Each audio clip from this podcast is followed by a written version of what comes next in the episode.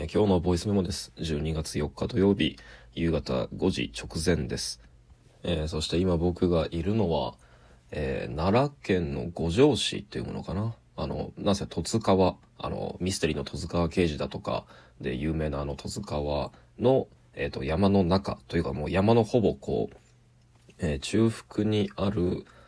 星の家という名前の、バンガローにいます。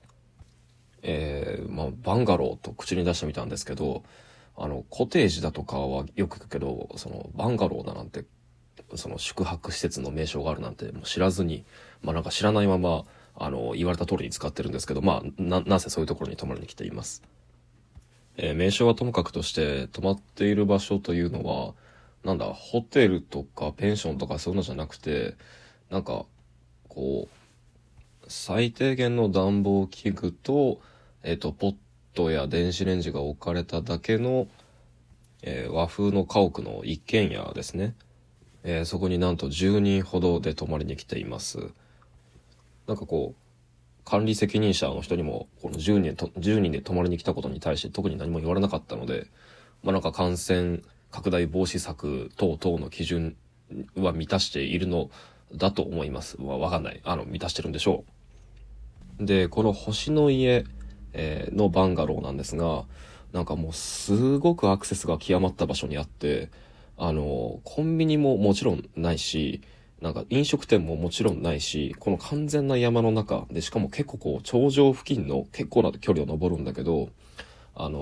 山から降りて車で片道1時間半ほど行って、ようやくスーパーが1軒見つかるみたいな場所なんですよね。けれども結構有名なスポットらしくて、僕たち以外にも若い人たちの集まったグループだとかが、隣のそのバンガローに、またその隣のバンガローに行って泊まりに来ているのを見ています。というのもですね、このバンガロー、何がすごいって、一見普通のその和風家屋なんですけど、どのその家屋も2階というか、屋根裏部屋ですね。屋根裏部屋がもう改造されていて、星の家で検索してその施設の様子を見てみればわかるんですけど、っていうか、今回の回はそれをサムネイルに今回だけしちゃおうかな。なんせ何があるかっていうと、天体望遠鏡があるんですよ。で、そしてこの星の家っていうこの宿泊施設の名前がそうであるように、ここが人気であるのは、すごく夜空が、満点に輝いてよく見えるっていう場所らしいんですよね。で、その天体望遠鏡っていうのは、宿泊した面々が、自己責任に基づいて、もちろん何かあれば、弁償等々何か保証しなきゃいけないんだけど、それに基づいて、自分たちで勝手に操作して、もしくは自分たちで何か、パソコンにつないだりカメラにつないだりだとかして、その天体観測を大いに楽しんでいいっていう、そういう施設なんですよね。で、僕は今なんでこんな時間にこんな静かな環境で録音が撮れてるかっていうと、僕以外の9人が飲食店が近場のものが全部夜6時だとかで閉まってしまうとのことなんで、慌ててみんなで身支度をしてご飯を食べに再び下山しに行ってですね、で、度重なる山道のうねった道をぐるぐる回ったり、で、その他にも釣り橋を渡ったりだとか、もうてんこ盛りの観光スケジュールにちょっと体力やられちゃった僕は、こたつを出してきて、で、ヒーターをつけて、で、部屋でぬくぬくしながら、そうだな、多分今晩はなかなか寝かしてもらえそうにないしってことで、みんながご飯食べて、外に出て行ってる間、もうこの30分だか40分だかの間にサクッと、このボイスメモを取っておこうということで起動している次第。ちなみに僕はこのお泊まり会はですね、すごく前から楽しみにしていて、1ヶ月ぐらい前から企画されていたんだけど、主催は僕じゃなくてね、僕の中学の頃の友人が、久々に僕に声をかけて、夜な夜な開いてる会があるから、毎週1回参加してくれってことで参加したことがきっかけで、で、そのスペシャル版ってことで、この、バンガローでやろうってなったのが今回の件なんです。で、それは何かっていうと、またこれは次の録音だとかで、多分、とかどうせ触れることになるんだろうけど、マーダーミステリーっていうね、テーブルトークゲームっていうのが、ロールプレイングゲームっていうのが、中国ですごく流行っていて、で、それがじわじわ数年前から日本にも輸入されて、オリジナル作品が出たりだとかしていて、要はその卓上で、いろんな役になりきって、プレイングして、で何かこうミステリー仕立てのその台本付きの出来事が起きて、で犯人が誰かっていうのをお互いに欺きながら当てるっていうゲームがあるんだけど、それを毎週こう夜な夜な開く、こういう10人だか7、8人で開く会があって、でそれによく呼ばれていて、で今回はそのロケーションも凝りたいとのことでこの場所を選んだっていうことなんですよね。だからこの後はご飯済ませた9人が合流して、多分ずっといろんなロールプレイングゲームっていうのをみんなでベラベラ喋りながら、で頭を使いながらこう糖分をこう非常に要求されるような消耗戦をしながら、多分夜を明かすことになるんだと思います。そうお分かりでしょうか。なんとね、そうなんです。この面々、こんな素晴らしいロケーションのこんな素晴らしいバンガローに泊まっているのに、どうやら天体望遠鏡に全くの興味がないみたいなんですよ。彼らは単に本格ミステリーよろしく、絶海の孤島モデル、つまりこう連絡も遮断されて、みんな閉じ込められて、でもこの短期間閉じ込められた、そう、数人の中に被害者もいて、必ず真犯人もこの中にいるっていうシチュエーションをどうにか再現したかったらしくて、で、このうってつけの場所が関西にあるってことで、ここを見つけただけであって、天体望遠鏡の特別な設備があって、その天体観測をする、こう、いわゆる、こう、本気の方たちが集まってる施設であるってことは、もう微塵も気にしてないみたいなんですよね。まあ、それがすごく面白いんだけど。まあ、そんなわけで僕は今日は、彼らとのゲームが、まあ、それ自体もすごく僕は、面白くて毎週楽しみにしてるんだけど、まあ、一段落したら、こっそり一人でね、屋根裏部屋に上がって、望遠鏡の操作を楽しみたいと思ってます。で、今回のメモは、まあ、これもまた取り留めもないけど、その、こう、道中で考えた3つの体験について、振り返ろうと思います。で、1個目は、車酔いですね。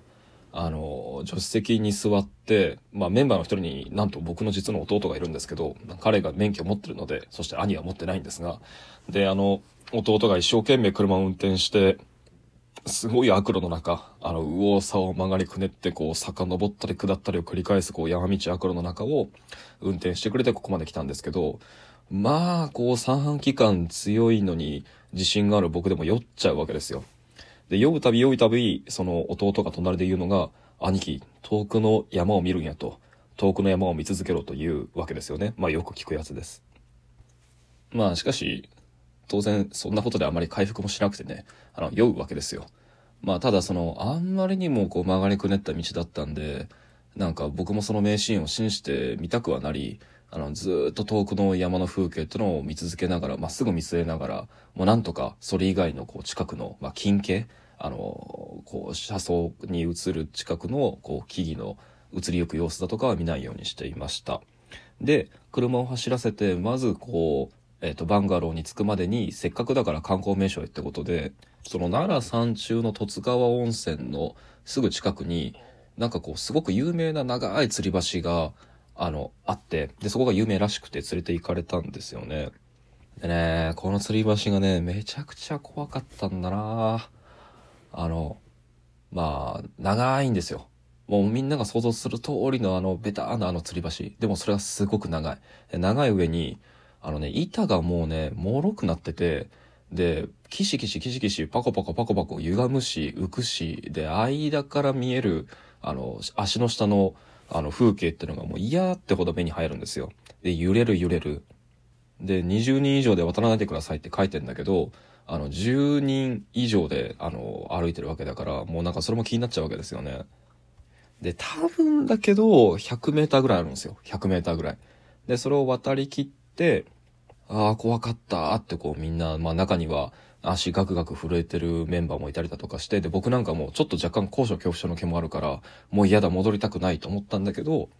これまた不思議なもので、一回渡って、折り返すと、すごく何もこう苦なく歩けたんですよね。で、おそらくそれは、一回通ったことで、橋全体の全長の長さが大体つかめたってことと、あと帰り道はこれたまたまなんですけど、僕が先頭になったことで、僕の目の前からその終点に至るまで、誰一人のこう、視界を遮るものがいなかったってことが大きいんだと思いますね。まあすると、一直線にこう一点透視図法的に橋の向こう側からやってくるなんだろうなワイヤーや橋全体のたわみみたいなものが波としてこっちに伝わってくるのがすごくよく見えて、でするとなんだろうその足元の木のこう浮きだとかギシギシいったり、まあ、時々横揺れしたり してるっていうのが僕のバランスだとか重心だとかが伝わって橋がそれに敏感に反応して揺れてるだとかではなくて、橋全体が惰性で繰り返してる運動の中に自分が置かれているだけなんだっていうイメージが、まあこうやってわざわざ言葉にしちゃってるけど、まあそんなことは思わず身体的に理解できたからなんですよね。そして3つ目の体験っていうのはバンガローに入ってきた時にこの管理者の人にこう屋根裏部屋のその天体望遠鏡の使用法を説明してもらった時ですね、まず天窓を開ける。天窓を開けた後になんとその天窓を開けたスリット状の、空間そのものを、半ドーム状になった天井そのものを回転させることでスリットの位置を移動させて、でそのスリットに向けて望遠鏡を、大きく回転させて、つまり外に向くように向けて、でさらに各可動部のネジを緩めて天体望遠鏡をそのスリットの向こうにある目標物に向けて、でやっとのことで目標物をレンズの中に入れるんだけれども、今度はやっと視界に入れた目標物ってのが5秒10秒と待たずまた視界の中から消えることがわかる。すると管理者は笑ってこう言うんですね。この望遠鏡ってのは、天体の動きに合わせて自動的にゆっくり動くように調節されているので、星以外のものを視界に入れるとこうなるよと。車酔いに吊り橋に天体望遠鏡の回転に。目が捉えた世界が、三者三様にその中で僕を転がしている。僕の2つの眼球もきっと眼下の中でせわしなくコロコロ動いている。転がっている。